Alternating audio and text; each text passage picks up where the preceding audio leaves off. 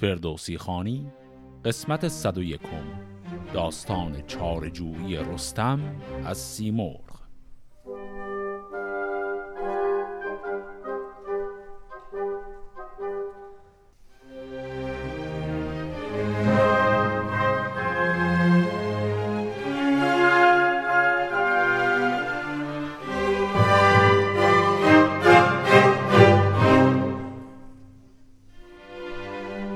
قسمت قبل اونجا به پایان رسید که اسفندیار به رستم امان داد، مهلت داد که بره زخمهای خودش رو مرهم کنه و بعد برگرده برای اعلام شکست خودش و اسیر شدن.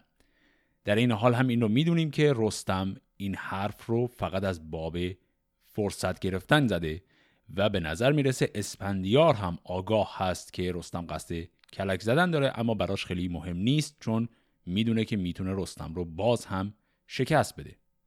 از اون طرف هم در نبردی که بین خانواده رستم و خانواده اسفندیار شکل گرفت، دو تا از پسران اسفندیار کشته شدند. حالا ادامه داستان. چو برگشت از رستم اسفندیار، نگه کرد تا چون رود نامدار. چو بگذشت رستم چو کشتی به رود، ز یزدان همی داد تن را درود. همی گفت که ای داور داد و پاک، گر از خستگی ها شوم من هلاک. که خواهد ز گردن کشان کین من، که گیرد دل و راه و آیین من. چون اسفندیار از پسش بنگرید، بران روی رودش به خشکی بدید. همین گفت کین را مخانید مرد، یکی زنده پیل است با دار و برد. پس این صحنه رو هم متوجه شدیم که رستم که جان به در برده داره میره که از رودخانه عبور کنه و برگرده به سمت منزلش و اسفندیار همجور وای میسته و رفتن رستم رو نگاه میکنه و همجور که رستم داره دور میشه اسفندیار میگه که این فرد اصلاً قدرت فراانسانی داره. پس باز هم میبینیم همون چیزی که در قسمت‌های قبل دیده بودیم، اینکه اسفندیار برای رستم احترام خیلی زیاد قائله. گذر کرد با خستگی ها براب، از آن زخم پیکان شده پرشتاب. شگفتی بمانده بود اسفندیار، همی گفت که ای داور کامگار. چنان آفریدی که خود خواستی، زمان و زمین را تو آراستی. بدان گه که شد نامور باز جای، خروشیدن آمد ز پرده سرای. ز نوش آذر گرد و از مهرنوش، پشوتان بیامد پر از درد و جوش. سراپرده شاه پر خاک بود، همه جامه مهتران چاک بود. فرود آمد از باره اسفندیار، نهادان سر کشتگان بر کنار. همی گفت زارا دو گرد جوان، که جانتان شد از کالبد با توان. چون این گفت پس با پشوتن که خیز، بر این کشتگان آب خونین مریز. که سودی نبینم ز خون ریختن، نشاید به جان اندر آویختن. همه مرگ راییم برنا و پیر، برفتن خرد بادمان دستگیر. به تابوت زرین و در مهد ساج، فرستادشان زی خداوند تاج. پیامی فرستاد نزد پدر، که آن شاخ رای تو آمد به بر.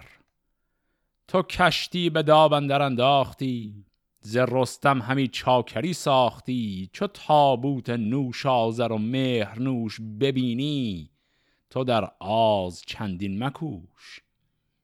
به چرم اندر است گاو اسفندیار، ندانم چه راند بدو روزگار. از اونچه که شنیدیم واکنش اسفندیار بود وقتی که برگشت و بالای جسد دو پسرش بود. یک مرور مختصری بکنیم.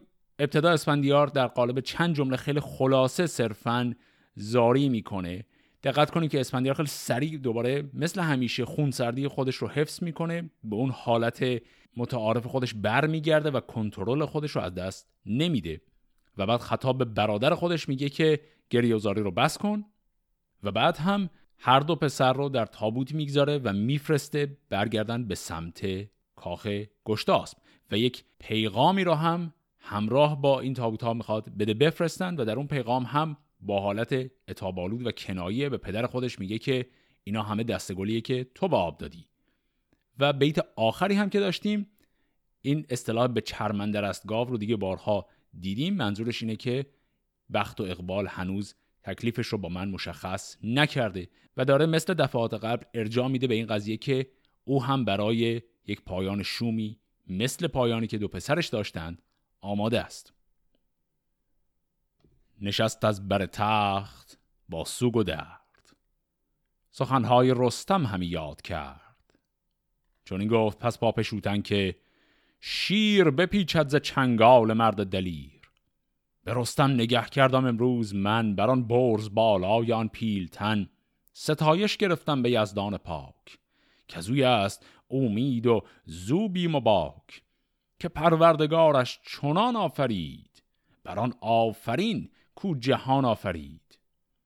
چنان کارها رفت بر دست اوی، رسیده به دریای چین شست اوی. همی برکشیدی ز دریا نهنگ، به دم در کشیدی به هامون پلنگ. بران سان بخستم تنش را به تیر، که از خون او شد مغاک آبگیر. به پیمان ز بالا پیاده برفت، سوی رود با گبر و شمشیر و تفت. برآمد چنان خسته زان آبگیر، سراسر تنش پر ز پیکان تیر. برانم که چون او به دیوان رسد، روانش از ایوان به کیوان رسد. پس این هم صحبت‌هایی بود که اسفندیار با برادرش پشوتن در گزارش ماوقع جنگش با رستم گفت. موضعش باز هم همونیه که چند دقیقه پیش هم دیدیم، با حالت احترام درباره رستم حرف میزنه و همینطور تعجب میکنه از قدرت زور و بازوی رستم که این همه تیر خورد ولی باز هم تونست پیاده مسیر خودش رو بره و از رودخانه هم رد بشه. و خب اینها همه میشه طرف اسفندیار. حالا بریم ببینیم طرف رستم به چه شکلی.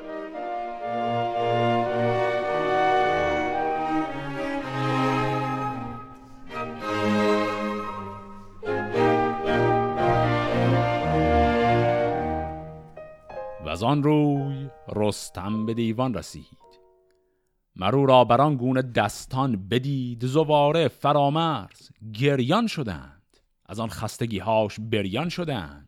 ز سربر همی کند روداب موی، بر آواز ایشان همی خست روی.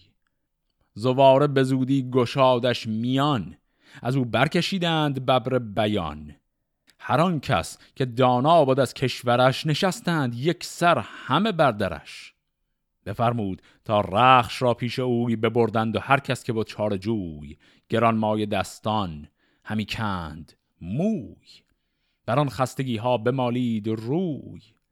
همی گفت من زنده با پیر سر، بدیدم بدین سان گرامی پسر. بدو گفت رستم که از این غم چه سود، که این ز آسمان بودنی کار بود. به پیش است کاری که دشخوارتر، و از او جان من پر ز تیمارتر. که هرچند من بیش پوزش کنم، که این شیر دل را فروزش کنم.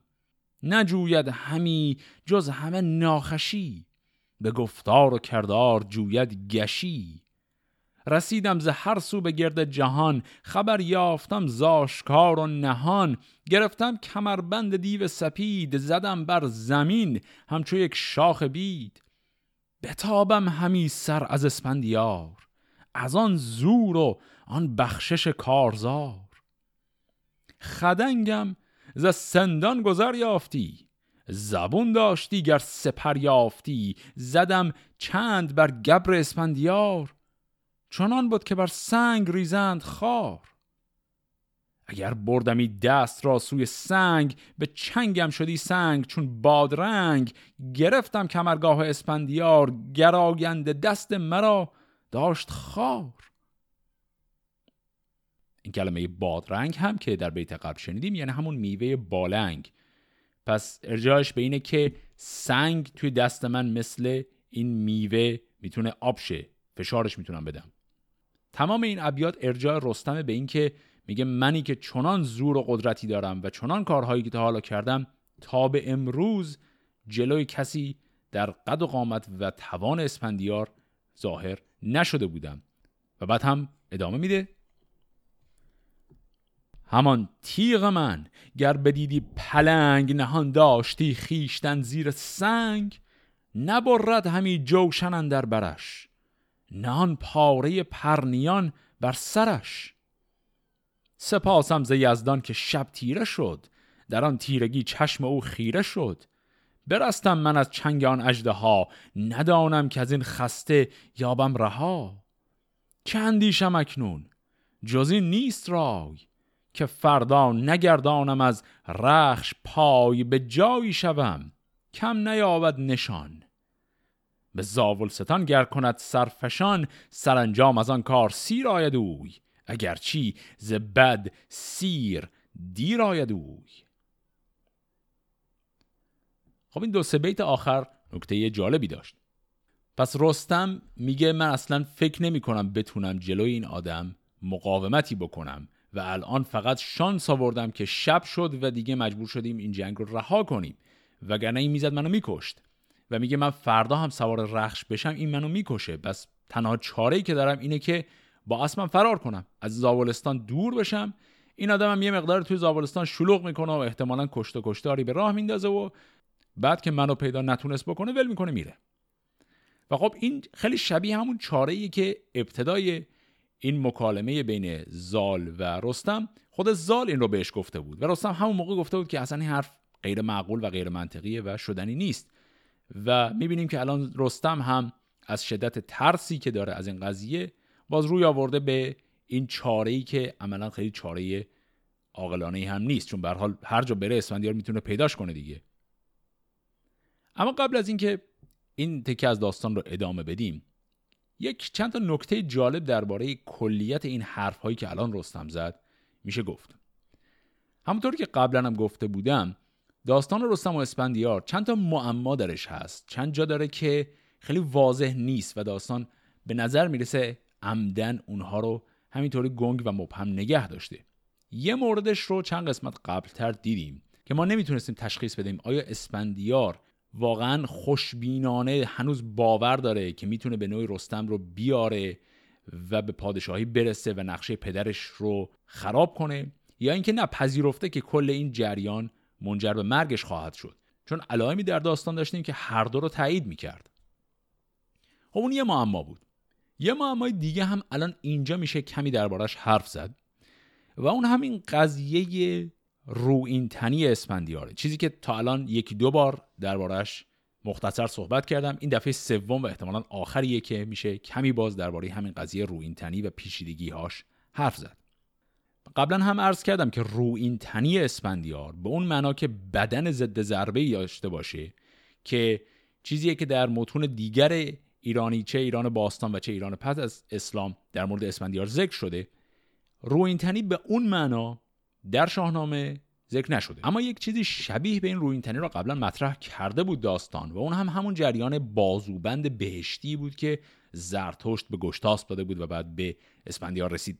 اون بازوبند رو من عرض کردم که یه بار توی داستان هفت خان اسمش میاد، بعد کلا دیگه خیلی خبری ازش نیست، زیادم دربارش حرفی زده نمیشه.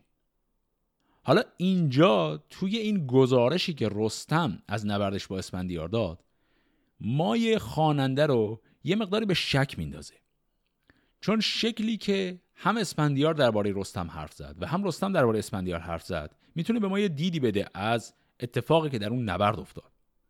اسفندیار از زور بازوی رستم بسیار متعجب بود و گفت این پهلوان بسیار قویه. بعد برای اینکه توضیح بده چرا به نظرش قویه، گفت من این همه تیر بهش زدم، این همه زخمی شد، ولی بازم انگار نه انگار.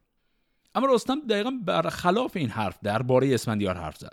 رستم نگفت اسفندیار زورش خیلی زیاده چون من این همه زخم بهش وارد کردم ولی بازم قوی موند، بلکه برعکس رستم میگه من نه تیرم به بدن این آدم اثر کرد، نه شمشیرم بهش اثر کرد، هر جوری من خواستم بزنمش اصلا این نمیخورد و خودم هم خواستم کمربندش رو بگیرم پرتش کنم بازم اثر نکرد. رستم اشاره نمیکنه به اینکه اسفندیار آیا بدن ضد ضربه‌ای داره و اشاره هم نمیکنه به اون جریان بازوبند، اما شکلی که داره درباره قدرت اسفندیار حرف میزنه میتونه این شک رو به وجود بیاره که به نظر میرسه بله اسفندیار واقعا بدنش ضد ضربه است. حالا اینو چجوری میشه حل کرد؟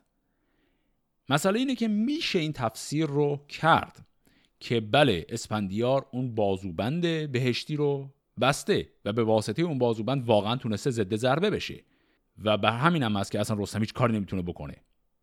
اما این رو هم دقت کنیم که شاعر وقتی که در شروع نبرد بین رستم و اسفندیار که توی قسمت قبل بود ذکر لباس پوشیدن اسفندیار رو کرد، ذکر آماده شدنش برای رزم، اونجا هیچ اسمی از این بازوبند آورده نشد. در حالی که همچین خیلی کار سختی هم نیست، میتونست خیلی راحت بگه بازوبند معروفش رو هم پوشید، ولی هیچ بیتی که همچین محتوایی داشته باشه ما نداشتیم.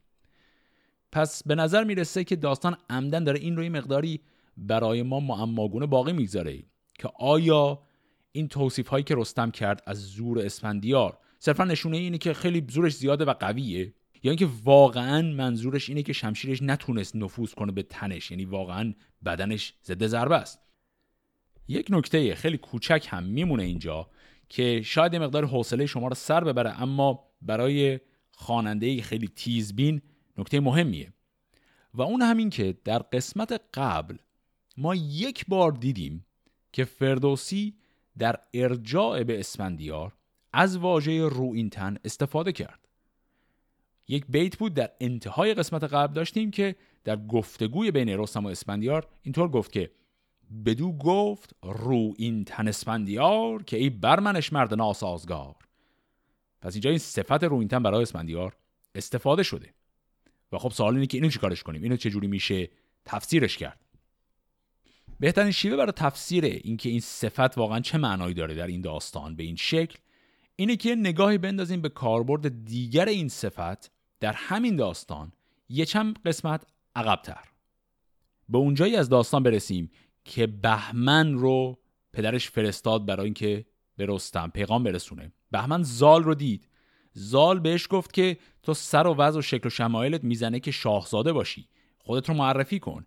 اون بیتی که بهمن آورد برای معرفی خودش رو یک بار دیگه نگاه کنیم. اینطوری میگه چون این داد پاسخ که من بهمنم نبیره جهاندار رویینتنم. پس اینجا هم کلمه رویینتن یه بار دیگه به کار رفت، اما اینجا برای ارجاع به اسفندیار به کار نرفته که، چون بهمن داره میگه من نبیره جهاندار رویینتنم. جهاندار رویینتن اینجا احتمالا منظور گشتاسبه. ما کلمه رویینتن رو اینجا دو بار دیدیم، یه بار صفت گشتاسب، یه بار هم صفت اسفندیار. یه حالت تفسیرش اینه که بگیم رویینتن اینجا معنای استعاری داره، یعنی همونطور که داستان مثلا گاهی به بعضی از پهلوان‌ها میگه پیلتن، منظورش این نیست که طرف بدنش فیله، یک استعاره است یعنی که قدرتش زیاده. اینجا میشه رویینتن رو هم به همین معنا تفسیر کرد و صرفاً نشانه قدرت گرفت.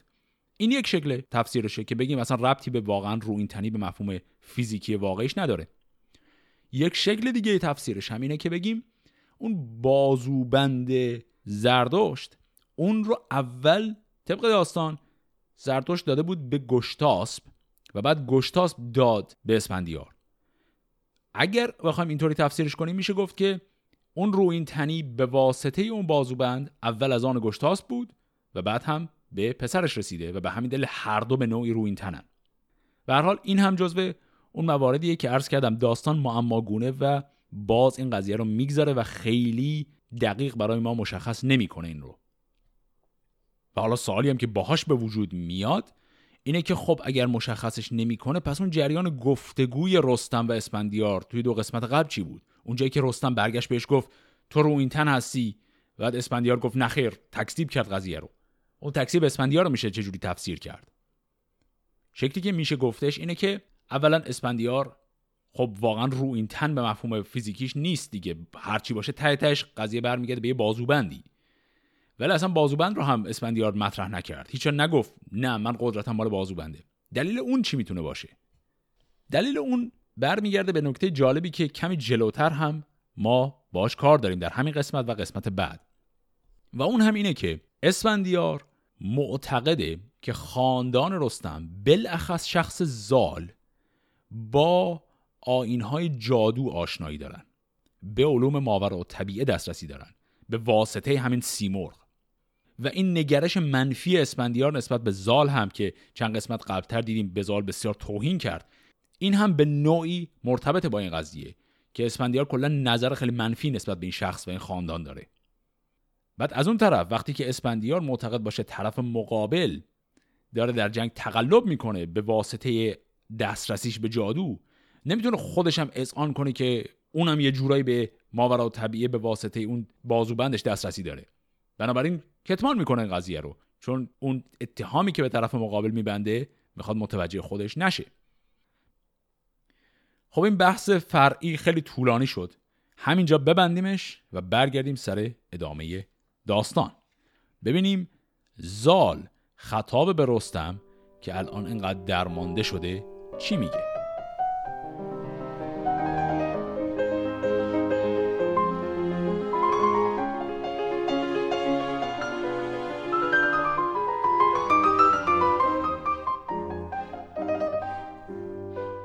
بدو گفت زال ای پسر هوشدار، سخن چون به پای آوری گوش دار.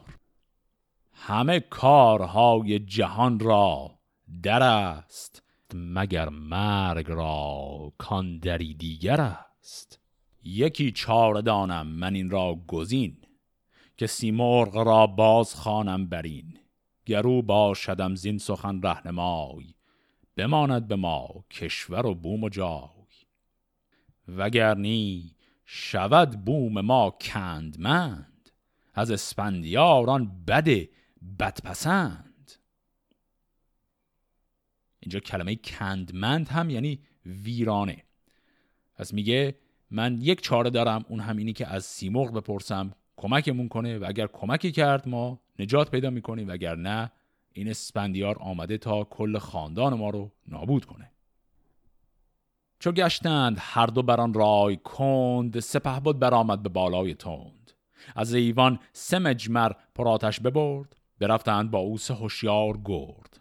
فسونگر چو بر تیغ بالا رسید، ز دیبا یکی پر بیرون کشید. ز مجمر یکی آتشی برفروخت، به بالای آن پر لختی بسوخت. چو یک پاس از آن تیر شب درگذشت، تو گفتی هوا چون سیاه ابر گشت. همانگه چون مرغ از هوا بنگرید، درخشیدن آتش تیز دید. نشسته برش زال با داغ و درد، ز پرواز مرغ اندر آمد به گرد. بشد تیز با عود زال از فراز، ستودش فراوان و بردش نماز. به پیشش سه مجمر پر از بوی کرد، ز خون جگر بر درخ جوی کرد. بدو گفت سیمرغ شاها چه بود، که آمد از انسان نیازت به دود. چون این گفت که این بد به دشمن رساد، که بر من رسید از بد بد نژاد. تن رستم شیردل خسته شد، ز تیمار او جان من بسته شد. که از آن خستگی بیم جان است و بس، بر آن گونه خسته ندیده است کس. همان رخش گویی که بیجان شده است، ز پیکان تنش زار و پیچان شده است. بیامد بر این کشور اسفندیار، نکوبد همی جز در کارزار. نخواهد همی کشور و تاج و تخت، بر و بار خواهد همی با درخت. این مصرع آخری هم که از زبان زال خطاب به سیمرغ گفته شد، گفت بر و بار خواهد همی با درخت، یعنی هم میوه درخت رو میخواد، هم خود درخت رو میخواد باش از جا بکنه، که ارجاعش هست به سیاستی که اسفندیار در قبال این خاندان رستم داره عملی میکنه.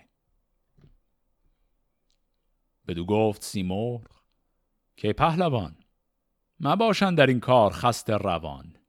سزد گر نمایی به من رخش را، همان سرفراز جهان بخش را. کسی سوی رستم فرستاد زال، که لختی به چاره برافراز یال. بفرمای تا رخش را همچنان بیارند پیش تو اندر زمان. چو رستم بران تند بالا رسید، همان مرغ روشندلو را بدید. بدو گفت که ای زند پیل بلند، ز دست که گشتی بدین سان نژند؟ چرا رزم جستی از اسفندیار، همی آتش افگندی اندر کنار؟ بدو گفت زال ای خداوند مهر، چون اکنون نمودی به ما پاک چهر، گر ایدون که رستم نگردد درست، کجا خواهم اندر جهان جای جست؟ همه سیستان پاک ویران کنند، به کام دلیران ایران کنند. شود کنده این تخمه مازه بن، کنون بر چرانیم از این در سخن؟ نگه کرد مرغ اندران خستگی، بدید اندر او راه پیوستگی. از او 4 پیکان به بیرون کشید، به منقار از آن خستگی خون کشید. بر آن خستگی ها بمالید پر، هم اندر زمان گشت با زیب و فر. بدو گفت که این خستگی ها ببند، همی باش یک چند دور از گزند. یکی پر من تر گردان به شیر، بمال اندر آن خستگی های تیر. بران هم نشان رخش را پیش خواست، فرو کرد منقار بر دست راست. برون کرد پیکان 6 از گردنش، نبود خسته گر بسته جایی تنش. همانگه خروشی برآورد رخش، بخندید شادان دل تاج بخش.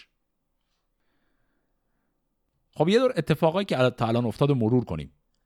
وقتی که رستم و رخش رو آوردند پیش سیمرغ اولین چیزی که گفت این بود که تو چرا پاشدی رفتی با اسفندیار بجنگی؟ بعد زال سری نهیب زد که آقا الان چه وقت این حرفای اینا دارن ما رو نابود میکنن، پسر من داره میمیره، حالا ولش کنید صحبت‌ها رو. و سیمرغ که این رو دید خیلی سری دست به کار شد، تیرها رو از بدن رستم بیرون کشید و زخم‌ها رو مرهم کرد با پر خودش. و بعد هم دستور داد که پر او رو در شیر تر کنند و بعد بمالن روی جای این زخم‌ها تا خوب شه. و بعد هم کار شبیه به اون رو با رخش کرد، تیرها رو از گردن و بدن رخش بیرون کشید و با تماس پرهای خودش جای زخم‌های اون رو خوب کرد. خب پس اون موقعیت اضطراری شدیدی که این دو داشتن و هر دو در حال مردن بودن، هر دوی اینها رو الان سیمرغ رفع و رجوع کرد. حالا که درستشون کرده، میخواد برگرده سر همون سالی که اول پرسید، اینکه آقا تو چرا اصلا پاشدی رفتی با اسفندیار بجنگی؟ به این شکل میگه: بدو گفت مرغ ای گو پیلتن، تو این نامبردار هر انجمن، چرا رزم جستی از اسفندیار؟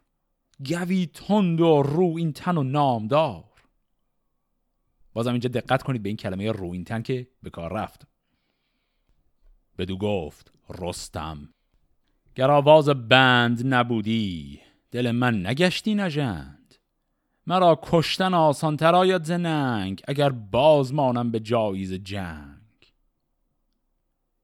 چون این داد پاسخ که از اسفندیار، اگر سر به خاک آوری نیست آر. که اندر زمان چنویی نخواست، بدو دارد ایران همی پشت راست. به پرهیزی از او نباشد شگفت، تو را از من اندازه باید گرفت. که آن جفت من مرغ با دستگاه، به دستان و شمشیر کردش تباه. خب اینجا رسیدیم به یک نکته دیگری در همین داستان رستم و اسفندیار که در حقیقت ادامه یک ماجرایی بود در هفت‌خوان که من حوالش داده بودم به اینجا، و اونم ماجرای کشتن سیمرغ در هفت‌خوان بود. در هفت‌خوان داشتیم که یکی از مرحله ها، یکی از جانوران وحشی که اسفندیار باید میکشت سیمرغ بود. و این خیلی عجیب بود برای ما که اولا چجوری زد سیمرغ رو کشت، بعد اینجا دوباره سیمرغ داریم، و ثانیا اصلا برای چی سیمرغ تبدیل به یک هیولای وحشتناک شد. نکته مهمی که اینجا داریم، و این توضیح من شاید یک کمی هم طولانی بشه اما نکته حیاتی هست برای فهمیدن این داستان، همون بحث خاستگاه داستان رستم و داستان اسفندیاره. یه مقداری کمی درباره تفاوت خاستگاه این دو موقعی که داستان هفتخان اسفندیار رو شروع کردیم حرف زدم. اونجا گفتم که هفتخان اسفندیار به نظر میرسه یک داستان مجزا بوده از هفتخان رستم و احتمالا خیلی هم قدیمی تر بوده. مسئله اینه که ما اینجا با دو جریان داستانی یا دو سنت داستانی مختلف روبروییم که به احتمال زیاد این دوتا حداقل در یک بازه‌ای از رشد و تطور و بزرگ شدن این داستان‌ها خیلی ربط خاصی به هم نداشتن و بعد از یک جایی به بعد توی تاریخ ایران باستان این دو داستان با هم دیگه پیوند خوردن و به هم مرتبط شدن. یعنی احتمالاً داستان‌های مربوط به شجاعت‌های اسفندیار در ابتدای قضیه ربط خاصی به اصلا رستم نداشته و به احتمال زیاد داستان‌های مربوط به رستم هم اگر تاریخش رو بگیریم بریم عقب، گرچه شواهد تاریخی خیلی محدوده در این زمینه، اما به نظر میرسه در ابتدا ربط خاصی به اسفندیار نداشته و به همین دلیل هم این دو داستان چون از دو خاستگاه مختلف دارن میان، دو جور ارزش‌گذاری مختلف هم دارن درباره موجودات مختلف و اعتقادات مختلف. در یکی از این داستان‌ها سیمرغ صرفاً یک جانور جادویی شبیه باقی جانوران وحشی و خطرناک مثل اژدها و جانوران دیگه، سیمرغ هم یه چیز شبیه یه اژدها و به همین دلیل هم جایگاه منفی داره. و از اون طرف در سلسله داستان‌های مربوط به خاندان رستم قضیه متفاوته و سیمرغ اصلا ارزشش چیز دیگریه. این دو داستان چون از یه بازه تاریخی به هم به نظر میسه چسبیدن به هم، این تناقض درش مونده. یعنی تو یکیش سیمرغ خیلی منفیه، تو یکیش سیمرغ خیلی مثبته. بعد این تناقض منجر شد به این قضیه که خب ما الان در یه داستان سیمرغ اصلا کشته شد، در یه داستان دیگه حضور سیمرغ اصلا لازمه برای که داستان معنی پیدا کنه. برای اینکه این تناقض رو حل کنه داستان اومده و قضیه جفت سیمرغ رو مطرح کرده. اینم جزء اون چیزاییه که در طول تاریخ شکلگیری این داستان‌ها جای سال زیاد باقی گذاشته و اون هم اینه که آیا سیمرغ یک تک پرنده است یا یک گونه از پرندگانه. یعنی مثلا مثل انواع پرنده‌های دیگه عقاب و شاهین و کفتر و گنجشک ما یه پرنده هم داریم، یه گونه داریم به نام سیمرغ. آیا این شکلیه یا اینکه ما یک دونه پرنده داشتیم به اسم سیمرغ؟ اگه بگیم یه دونه است که خب خیلی بیشتر معنی میده در داستان، ولی بعد اگر بگیم فقط یه دونه پرنده است به این نام و مشخصات، در اون صورت این قضیه کشته شدن و دوباره حضورش در داستان خیلی معنی نمیده. به نظر میرسه باز هم در ریشه این داستان نه به دست شخص فردوسی بلکه در ریشه شکلگیری این داستان ها برای اینکه این قضیه رو حلش کنن روی آوردن به اینکه سیمرغ رو یک گونه پرنده تصور کردن و یک جفت براش قائل شدن و به همین دلیل یکی از سیمرغ‌ها مرد اما یکی دیگه‌اش هنوز زنده مونده. به هر حال این چیزیه که در داستان به نظر میرسه فردوسی هم روش تمرکز زیادی نمیکنه و صرفاً با ذکر این نکته که اون سیمرغی که در داستان قبلی مرد جفت اینی بود که الان اومده یه جور قضیه رو حل و فصل میکنه و عبور میکنه. حالا ببینیم سیمرغ در ادامه ی حرفایی که به رستم میزنه میخواد چی بگه. اگر با من اکنون تو پیمان کنی، سر از جنگ جستن پشیمان کنی، نجوی فزونی بر اسفندیار، وگر کوشش و جستن کارزار کنی، لابه او را تو فردا به پیش، فدا داری او را تن و جان خیش، و ریدون که او را بیامد زمان، نیندیشد از پوزشت بیگمان، پس آنگه یکی چاره سازم تو را، به خورشید سر بر فرازم تو را. چو بشنید رستم دلش شاد شد و از اندیشه بستن آزاد شد. بدو گفت که از گفت تو نگذرم وگر تیغ بارد هوا بر سرم. چون این گفت سیمرغ که از راه مهر بگویم همی با تو راز سپهر، که هر کس که او خون اسفندیار بریزد ورا بشکرد روزگار، همان نیز تا زنده باشد ز رنج رهایی نیابد نماندش گنج. بدین گیتیش شور بختی بود وگر بگذرد رنج و سختی بود. شگفتی نمایم هم امشب تو را ببندم ز گفتار بد لب تو را. برو رخش رخشنده را برنشین، یکی خنجری آبگون برگزین. خب این جملات آخری که الان شنیدیم از زبان سیمرغ، اینا بسیار مهم هستن برای ما. سیمرغ وقتی بحث جفت خودش رو مطرح کرد، حرفش این بود که این اسفندیار پهلوان شماره 1 ایرانه و توانش خیلی بیشتر از این حرف هاست و اصلا معنی نداره تو باهاش میرفتی میجنگیدی. و خب رستم هم گفت که من اگر قضیه اسیر کردنم مطرح نبود اصلا جنگی نداشتم با اون. سیمرغ بعد از صحبتاش که گفت اگر بپذیری که جنگ طلبی بیهوده با اسفندیار نداشته باشی، من یک راه حل بهت نشون میدم، رستم خیلی خوشحال شد. سیمرغ یک رازی رو بهش گفت و قبل از اینکه اون راه حل رو نشون بده، این راز رو برملا کرد. این راز بسیار مهمه در داستان بعدی.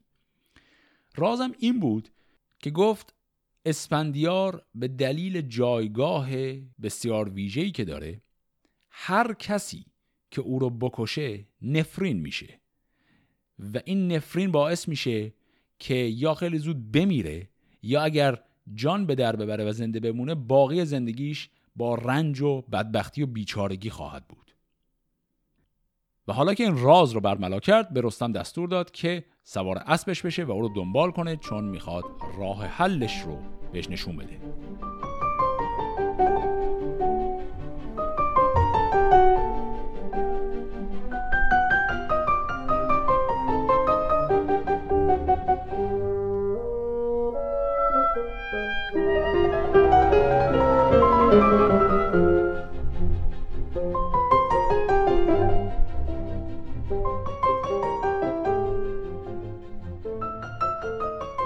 چو بشنید رستم میان را ببست و از آن جایگه رخش را برنشست، همی راند تا پیش دریا رسید، ز سیمرغ روی هوا تیره دید.